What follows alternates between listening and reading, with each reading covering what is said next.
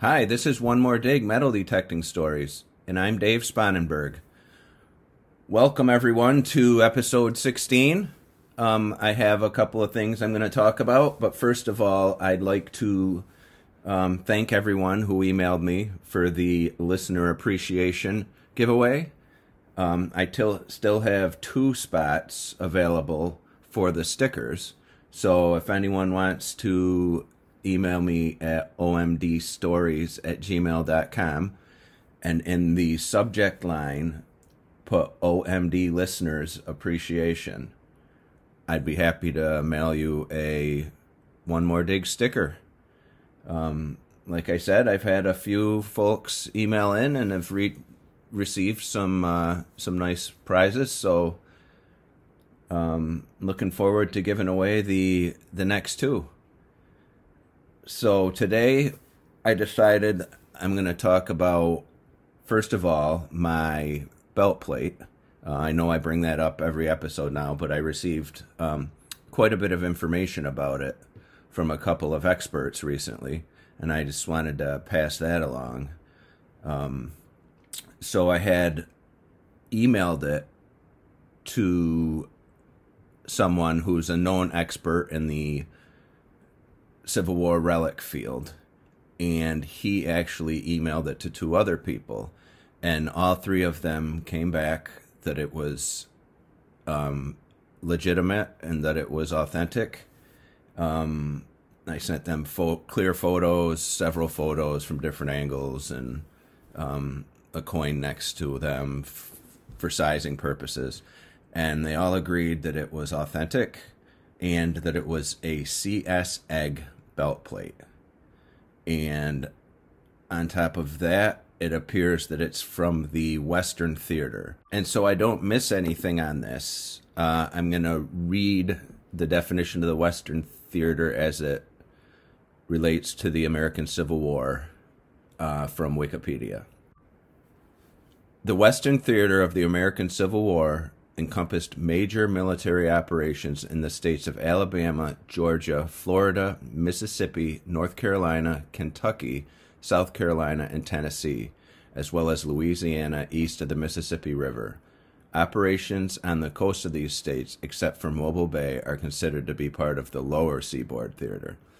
So that's the definition. So it is identified as a Western Theater CS Egg belt plate. So that's pretty exciting. Um, I know what it is. I've had a couple um, dealers give me a estimated value, um, and I've seen other posts um, on Facebook groups where I've posted a picture of the egg who have sent along um,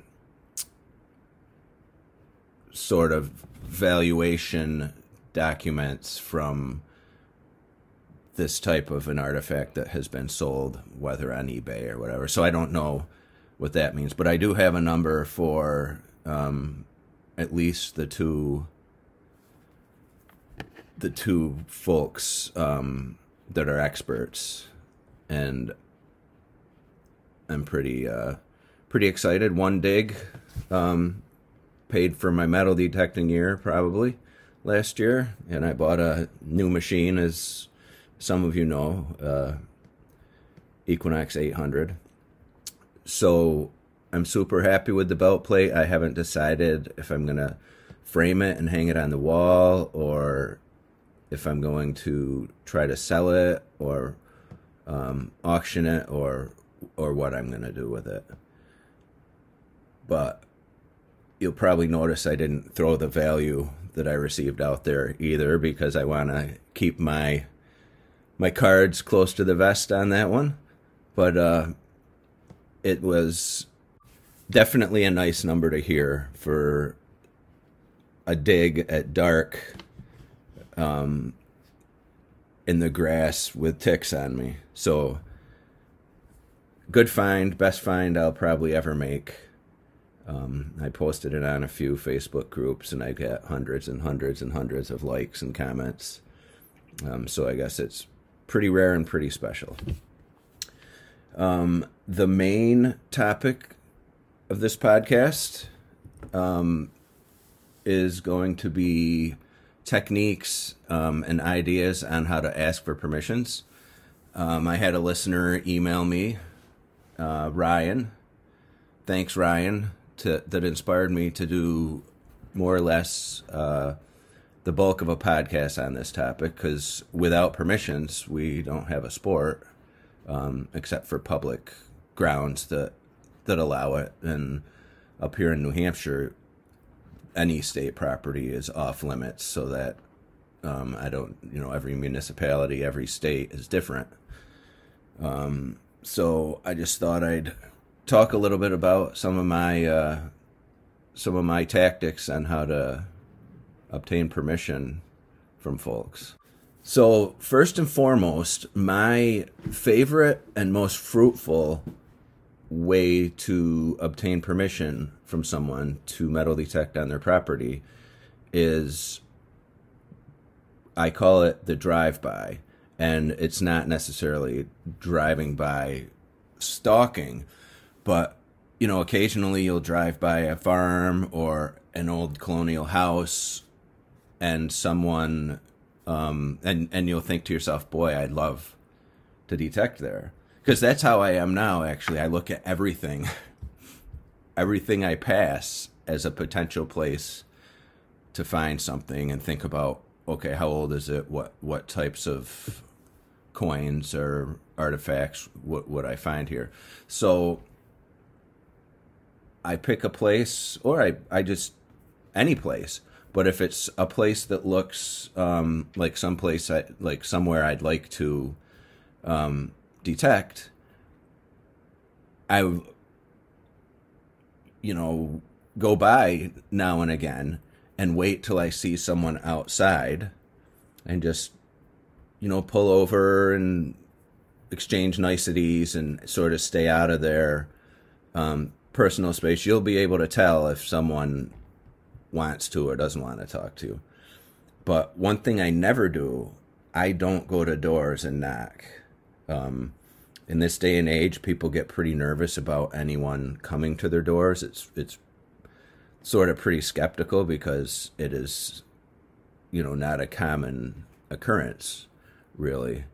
Um, so I have used the method of uh, if I see a place you know, as eventually you'll see someone outside mowing the lawn or something, and once they're they see you um, and they're disarmed from uh, you know through a door, they they don't have any idea who's going to be there or who you are, or um, but if they they see you stop and you know you cordially ask um, permission that's that is the way I've obtained most of mine, um, at least here in in New Hampshire.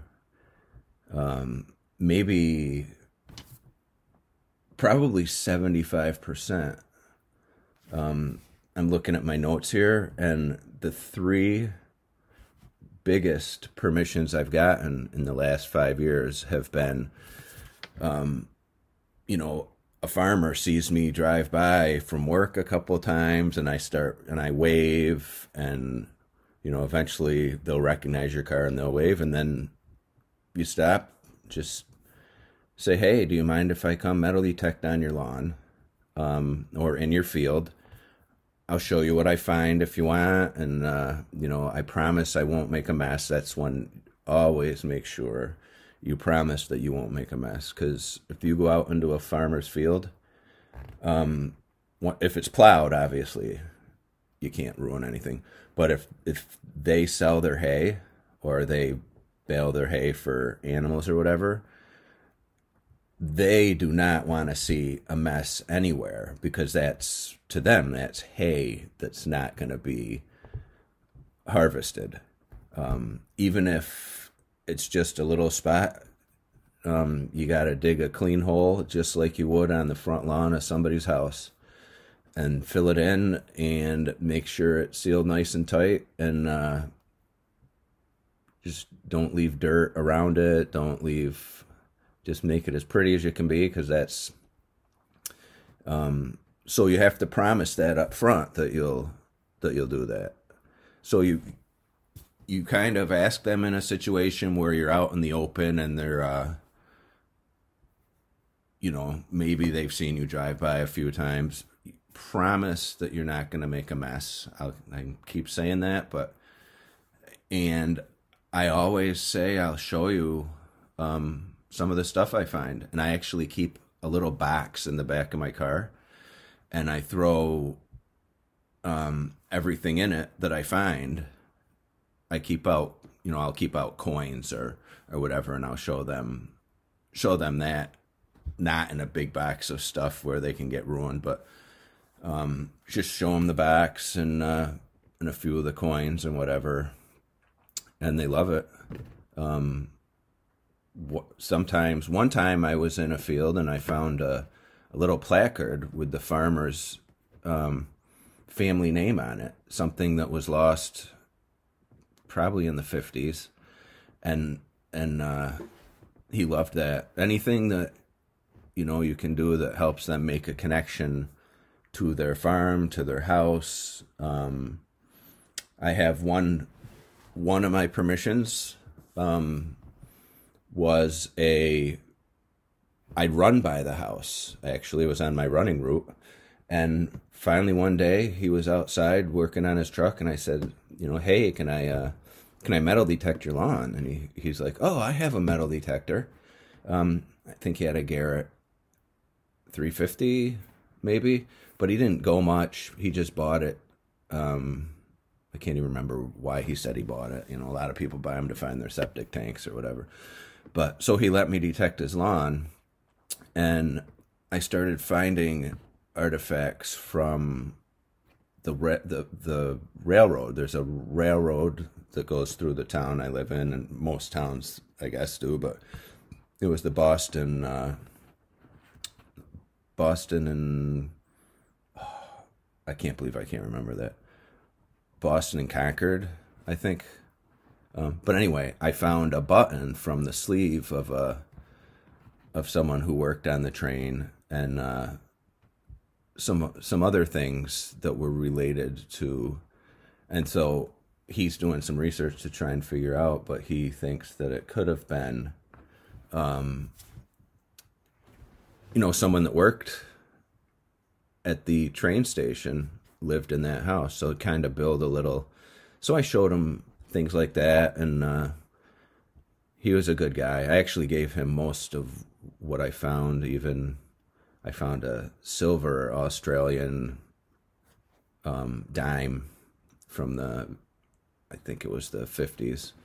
I gave him that, and uh, pretty much most of everything but so he took the artifacts and uh, you know was trying to build a story about the house he lives in and he said he pulled out some of the wallpaper or some of the the wall at one point and it was lined with papers related to the um, related to the railroad industry so it could be most likely someone in the late 1800s because that's when the button was dated, dated to. Um, worked on the rail line, and uh, lived in that house. So I always, I always let the homeowner know that, you know, I'm willing to show them what I find. Um, sometimes you'll hear, uh, you know, I want it. One, the one permission that I couldn't get that I really wanted, I went to the front door, which I'm telling you, isn't a good idea. And I knocked, and she was out walking and came up behind me and was not happy that I was on her front steps. And so I asked her if I could. She had a house from the around 1800. I asked her if I could detect on it, and she uh, she said no. I said I'll let you see everything I find. We can split it I like the coins. She's like, no. I said, I'll tell you what, you can follow me around. I can dig a few holes and you can have everything. And she said, no.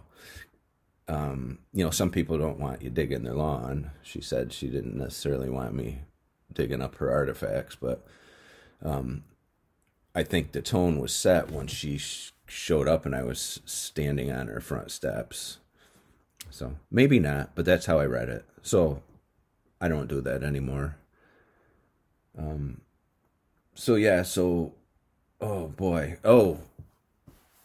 One day, uh, there's always an opportunity if if you're paying attention to places when you drive by and you know you'll see people out in their yards or um, you just make a mental note.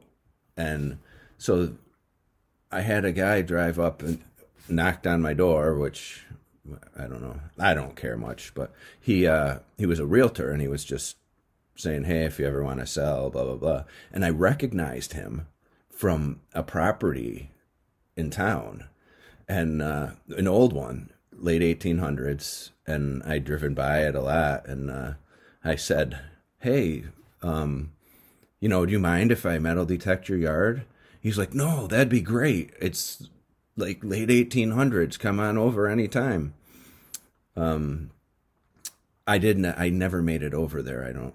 I know I didn't make it over there because he did some some grading work and built a driveway and stuff. Um, that's when I should have gone over when they dug up, I guess, but I just some reason didn't make it there. But I just remember, you know, I mean, it sounds like stalking maybe, but if you see a property and then you see someone and then you don't know if you're gonna go to a new job and that person's gonna be standing there and you know opportunity to ask um, ask someone. I always wave when I drive by houses, and um, you know, people start to recognize your car and uh, associate you with being, you know, decent for for waving at least. Here's another good one. Um, I have a friend. Well, not a close friend, but in high school we were acquaintances, and uh, we're friends on Facebook and he posts once in a while. And lo and behold, he's a farmer, and uh, he has a lot of land in upstate New York, central upstate New York, um, and I one day I I was just reading his post. He was harvesting his hay, and uh, I sent him a message, and I said, "Hey, next time I'm in, you know, next time I come back, because um, that's where I grew up." I said, next time I come back, can I metal detect your field? And he and he was like, sure, you know, and and and I will, and I'll bring him a machine to use, and uh, so there's a, you know, I mean, friends, family members, what what kind of properties do they own? Those are the easiest to ask, but those are the ones you have to be the cleanest with too, because if you're if your uncle comes out and you made a disaster of his yard, you're going to hear about it every family gathering for the rest of your life. Uh, here's an idea for you. Uh, one thing I did a few years ago was um, growing up metal detecting. I always, uh, you know, thought Boy Scout camps, Girl Scout camps, summer camps, um, all those things. Kids it probably didn't bring a lot of money, but I've always found you know a lot of silver dimes at the ones from the 50s and whatever. Uh, so I went through, I Googled uh, summer camps in New Hampshire, and a list came up. And I just went down the list and opened up the websites, saw who was in charge, and sent emails. And three three of them gave me permission of the four, and one didn't answer. And that was just looking for, you know, old Boy Scout camps, summer camps, you know, things like that. I mean, you can if you can get permission to one of them, like I did off season, and and you can just their beach. I mean, some kids wear silver chains, right? I mean, when I was a kid, in the summer, in the fall and the winter, sometimes the Boy Scout camps would rent out the cabins um, to adults or to school high schoolers who wanted to come and do a, a school trip or whatever. And so in the fall, people could still swim, lose stuff.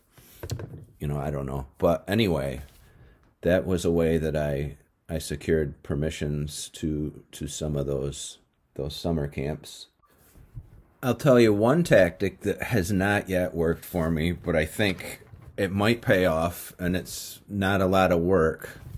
If I'm driving by a house that's for sale and it's you know it's it's really old, I'll take a picture of the for sale sign and and I'll call the realtor and ask permission and I pretty much get shot down every time cuz who's going to sell a house with someone digging in the front yard, but I feel like sometime you know, it's very little effort and it, it might pay off. So that's not one that I I guess one of my recommendations, but it's one that one of the you never knows. Um, can't hurt. Doesn't take much time. But I think that is about it for me on the uh, the ways that I go about asking permission and and I kind of use these um, you know these tactics are pretty successful whether it's a house in the city or a farm or you know I just sort of wait till I have an avenue to to the homeowner that is disarming for them and makes it so I don't seem like I'm trying to trick them into something. Um, so that's all my ideas and all the ways that I I look at this uh, asking permission thing. Um, I hope some of you try it out and that it's successful. And if you have any questions or would like me to explain anything a little more in depth, just email me at omdstories at gmail.com and I'd be happy to uh, to lay it all out um, in an email to you. But that's that's what's been that's all what's worked for me, and I've been pretty lucky uh, to pretty much have a spot any any given day that I can that I can go to and and swing a little bit. So remember to if you'd like a sticker, I to have I have two spots left. Just send me an email at omdstories at gmail.com and put OMD listeners appreciation in the subject line. I look forward to hearing from you. Don't hesitate to email. This has been One More Dig Metal Detecting Stories, and I'm Dave Spanenberg.